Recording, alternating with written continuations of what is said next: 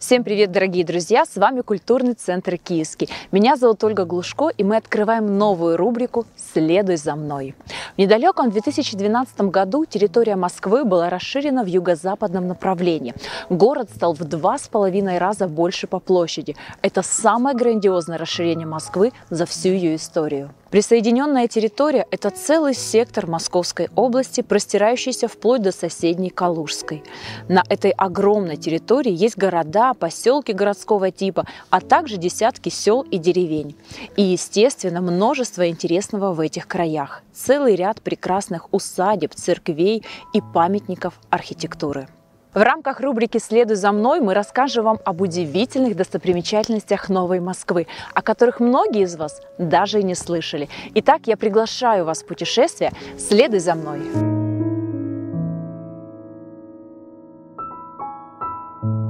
И первой точкой нашего путешествия станет Троица Адигидриевская Засимова пустынь. Это Ставропигиальный женский монастырь Русской Православной Церкви, расположенный в поселке Засимова, пустынь поселения Новофедоровское Троицкого административного округа Новой Москвы, неподалеку от деревни Яковлевская. Это уникальный архитектурный ансамбль с интереснейшей историей. Сегодня, в период крещенской недели, мы расскажем вам немного удивительных фактов об этом православном месте. Вы узнаете правила и традиции крещения, а также мы пообщаемся с матерью Анастасией. Здравствуйте, мать Анастасия. Здравствуйте. Мы очень рады нашей встрече. Спасибо, что согласились дать интервью нашей программе. Мы хотим поздравить вас с Новым годом, с Рождеством Христовым и крещением. Спасибо, вас тоже поздравляем и с наступающим крещением. Мать Анастасия, расскажите, пожалуйста, немного об этом удивительном месте. Наш монастырь он был основан в 1826 году преподобным Засимом Верховским среди лесов и болот. Вот совсем недалеко отсюда проходила отходящая французская армия. И именно в этом месте, где основан монастырь, местные крестьяне прятали образ Смоленской иконы Божьей Матери, чудотворную икону, которая хранилась в деревне Кузнецова в часовне. Это по дороге от Киевскому шоссе. И проходил э, мимо здесь где-то в лесу старичок, неизвестно, кто это был, потому что это было тайное место, э, эти болота. И он сказал людям, которые охраняли икону, что Божья Матерь прославит здесь имя свое. И действительно, спустя 14 лет э, на этом месте поселяются сестры, в числе немногим более 20 человек, и их духовный наставник, отец Засима. Отец Засима, он э, сам был родом дворянин, э, служил в Преображенском полку в гвардии, э, вышел из гвардии в чине поручика, молодым юношей и поселяется в Рослевских лесах, это сейчас Смоленская область, и проходит там пустыножительство вместе с отцами, которые пустынниками, которые там жили. Впоследствии он э, был еще на Коневце в монастыре, и почти всю основную свою жизнь, около 30 лет, он прожил вместе со своим духовным отцом, э, другом духовным, их даже чаще называют именно духовными друзьями, потому что преподобный Засима тоже чему-то научил отца Василиска. Он сейчас, сейчас прославлен в лике святых, тоже Василиск Сибирский преподобный. И вот они в сибирских лесах около города Новокузнецка жили около 30 лет. И там собралась около них женская община. И вот часть этой женской общины а, осталась в первом устроенном монастыре в городе Туринске на Урале, а часть самых верных сестер, которые не побоялись дальней дороги, оставили своих вот э, сродников, хотя с кем-то поехали, а, там отец там их вез на подводе. 20 человек с небольшим, они приехали сюда в момент, когда, оказалось, старец Засима был среди таких э, бурь искушений. Вот были гонения на него, э, доносы в Священный Синод, и он даже был э, запрещен, был запрещен ему въезд в город Туринск. И он поехал в таких скорбях посоветоваться с митрополитом Филаретом Московским, которого он знал еще заранее, ранее, и митрополит Филарет благословил ему остаться в московской епархии. И в этот момент батюшка Засима получает письмо, что за ним едут сестры, и они находятся уже в Казани. А что делать? Куда их селить? Он не знает никого в Москве. Он же учился в Петербурге, сам из Смоленска. И тогда обращается к знакомому архимандриту, и тот познакомил его с Марией Семеновной Бахметьевой. И вот Мария Семеновна Бахметьева – это подруга графини Анны Орлова-Чесменская, соседка ее по рядом их дома находились. У нее один из ее домов был свободен. И э, обратились к ней за помощью. Она была такая верующая христианка. И так получилось, что в тот день она была на, на литургии и слушала Евангелие. И вот в этом Евангелии говорилось, что кто примет отрачай сие во имя Мое, тот меня принимает, а кто меня принимает, тот не меня принимает, но пославшего меня. И вот она обдумывала эти слова, и когда к ней приехал тот архимандрит и батюшка Засима, и попросили принять сирот, она сразу же согласилась, поняла, что это ответ на эти размышления, вот на то Евангелие, которое она слушала на литургии.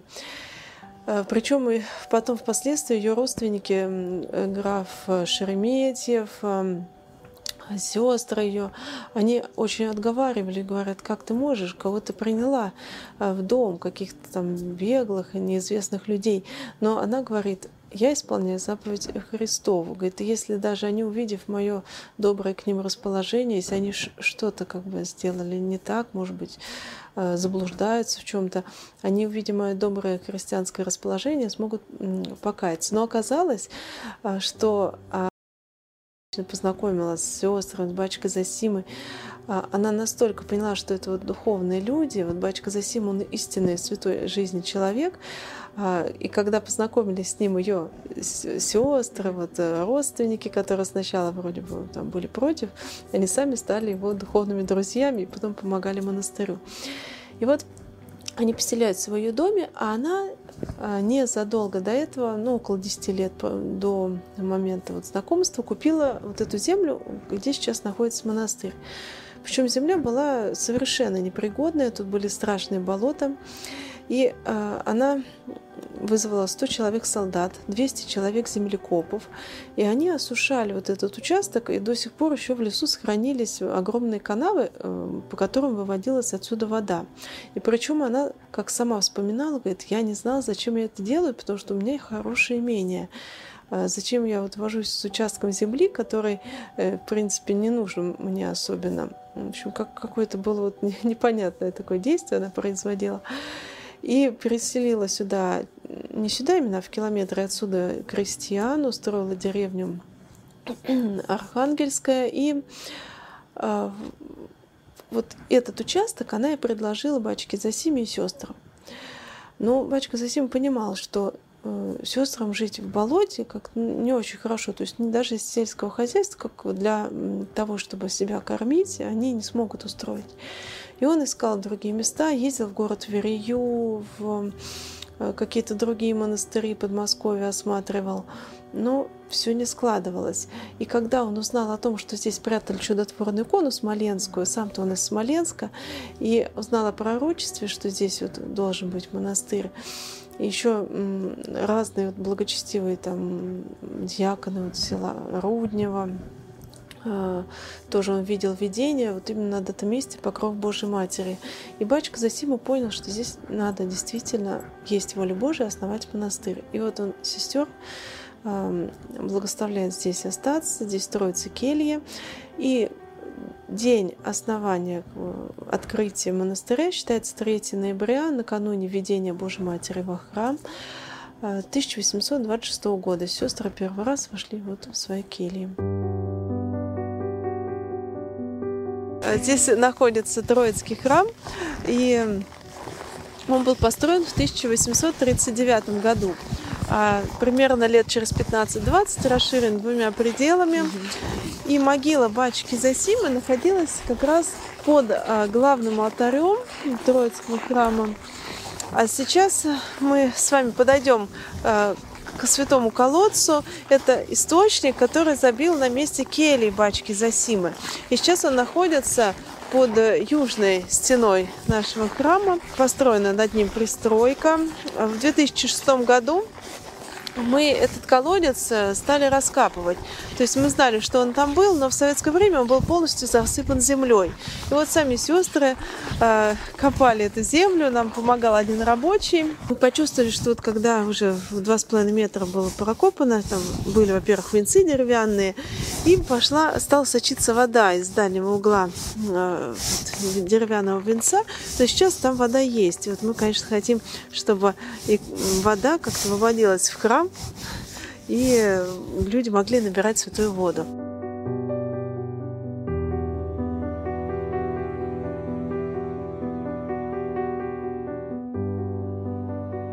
У нас был еще один храм, к сожалению, он сейчас утрачен. Вот на месте сейчас главного входа в монастырь стояла надвратная церковь Божьей Матери Смоленской. А после Великой Отечественной войны а, она была в большом упадке и была уже разобрана. Расскажите, пожалуйста, сколько всего на территории монастыря находится женских корпусов? А вот, э, корпусов пять. У нас два поздней постройки. Вот корпус, около которого мы сейчас проходим, это самый ранний. И вот, в принципе, по нему даже это э, заметно. То есть, во-первых, там арочные своды бывают, вот боковые. А, и очень толстые стены, где-то примерно по метру. В общем, корпус настолько, он самый большой, самый тяжелый. Из-за своего веса, из-за того, что у нас болотистая земля, корпус постепенно уходит вниз под землю. Где-то, да, около метра уже находится под землей. Вот мы сейчас с вами э, видим большую колокольню. А расскажите, пожалуйста, какого года эта постройка? 1855 года постройки. И в ней также, где окошечки, там находится храм Рождества на Притече. Мы сейчас с вами туда зайдем, ну, можно будет посмотреть. Также звонится. Так, мы сейчас поднимемся с вами наверх. И можно будет посмотреть окрестности сверху.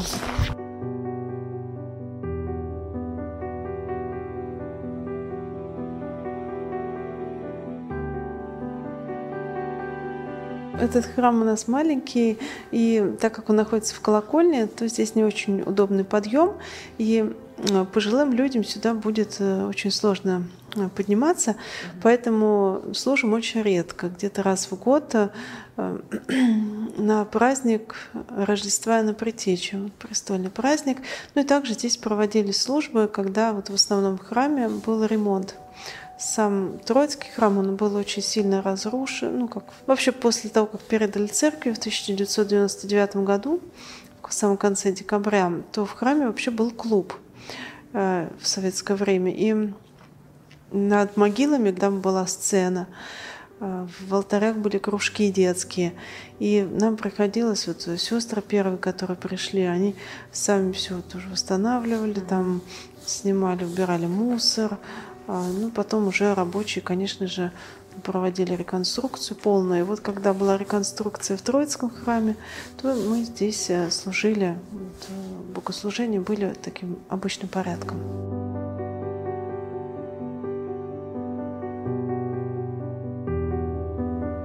Отсюда, конечно, открывается потрясающий вид. Да, здесь вот видно дорогу на станцию Засимова пустынь. Вот это раньше была главная дорога в монастырь.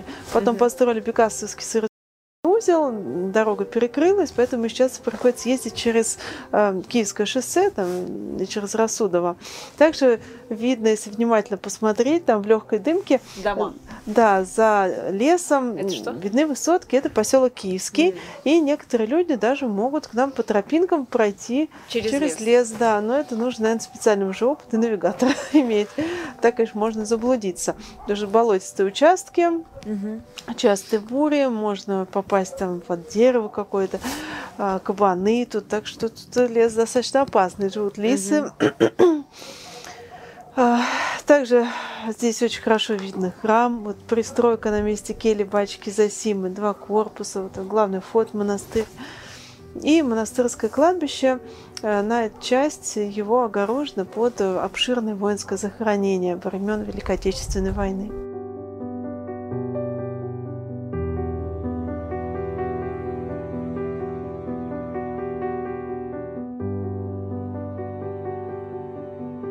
Нас сейчас идет крещенская неделя. А, расскажите, пожалуйста, откуда эта невероятная традиция в крещении окунаться в купель? на самом деле точно неизвестно, откуда эта традиция, но это э, просто такой обычай. Э, самое главное, конечно же, это посетить богослужение, причаститься, а, а купание это уже там совершенно десятое, на 50 месте находится. То есть э, бывает даже, что люди могут купаться в сильный мороз, потом заболеют, почему? потому что они вовремя не оденутся, еще что-нибудь будут говорить, как же так, мы э, тут, вот, так сказать, такой крещение, да, такой день, а вот мы тут заболели. Ну, на самом деле, это же надо понимать, что это э, такие физические факторы, которые тоже влияют да, на наше здоровье, и люди, бывает, приходят э, что-то вообще вопиющее, они, бывает, выпьемшие, пытаются купаться Расскажите, какие э, еще есть традиции или обычаи на крещении? Как обычному человеку подготовиться к крещению? Ну, самое лучшее, конечно, подготовка. Это немножечко подумать надо своей жизнью. Может, кто-то кого-то чем-то обидел или там зло держит на кого-то. Mm-hmm. Может быть, вот это проанализировать, поисповедоваться и э, подготовиться к причастию, причаститься на сам праздник. А вообще вот бывает э, в разных регионах какие-то традиции. Есть ночные службы, угу. есть дневные службы. Вот у нас служится служба обычная, утренняя. То есть ночью мы не служим. И здесь у нас, например, вот если вы спрашивали про э, купание, там купели, у нас такого здесь тоже нет, потому что у нас просто нет водоемов. Ну, я знаю, что бывают храмы, у которых есть рядом водоемы, там они устраивают купель. Но также вот если из, из э, традиций каких-то благочестивых бывает на крещение в, как-то ловят там или берут, если кто-то разводит, да, голубей mm-hmm. и выпускают просто вот когда освещает чин освещения воды, и они в этот момент освещ... выпускают голубей, тоже очень так красиво, как символ Духа Святого, вот белый голубь, да, это символ Духа Святого. И а, Еще вот э, бывают такие заблуждения, э, но они очень широко распространены. Сейчас вроде бы ведутся там какие-то беседы, так и людей просвещают, но часто приходят и э, набирают воду на, в сочельник, и говорят, что это крещенская вода, и набирают воду на сам праздник вот, крещения, богоявления. Э, говорят, что это богоявленская вода. Но на самом деле это э, просто, если даже глубоко не разбираться, а просто mm-hmm. прочитать хотя бы Евангелие, вот ту маленькую главу, где посвящено крещению Господа, там становится человеку понятно, что это на самом деле один и тот же праздник. Mm-hmm. Просто э, по богослужебному уставу выделяется крещенский сочельник, как и рождественский сочельник. То есть, ну, просто день, который так подготавливает нас, да, к самому празднику. Но чин освящения воды абсолютно тот же. Mm-hmm. То есть мы воду освящаем 18 числа. Кстати, для всех людей можно сказать, что если вы хотите не стоять в очередях, приходите 18 числа, набирайте воду. Это будет э, такая же освященная крещенская вода, но будет спокойнее, меньше народу, и вы запасетесь тем количеством, которое люди все ну, сами захотят. Мать Анастасия, я благодарю вас за нашу интересную беседу. Что бы вы могли пожелать нашим зрителям? Да, в общем, хотелось бы да, вот сказать, что э, Господь всегда рядом с человеком, будь то здоровье или болезни, э, что Господь никогда человека не оставит. И бывает просто это или испытание. Ну, человек в душе, в глубине сердца, он сам всегда знает, э, почему там что-то с ним происходит. То есть, если человек взглянет на себя внимательно, он всегда э, все поймет. Вот, так что главное помнить, что Господь есть, и можно всегда обратиться к Нему, прийти в церковь, э, помолиться просто своими словами перед иконой. Не обязательно даже свечку ставить, просто обратиться к Господу от всего сердца.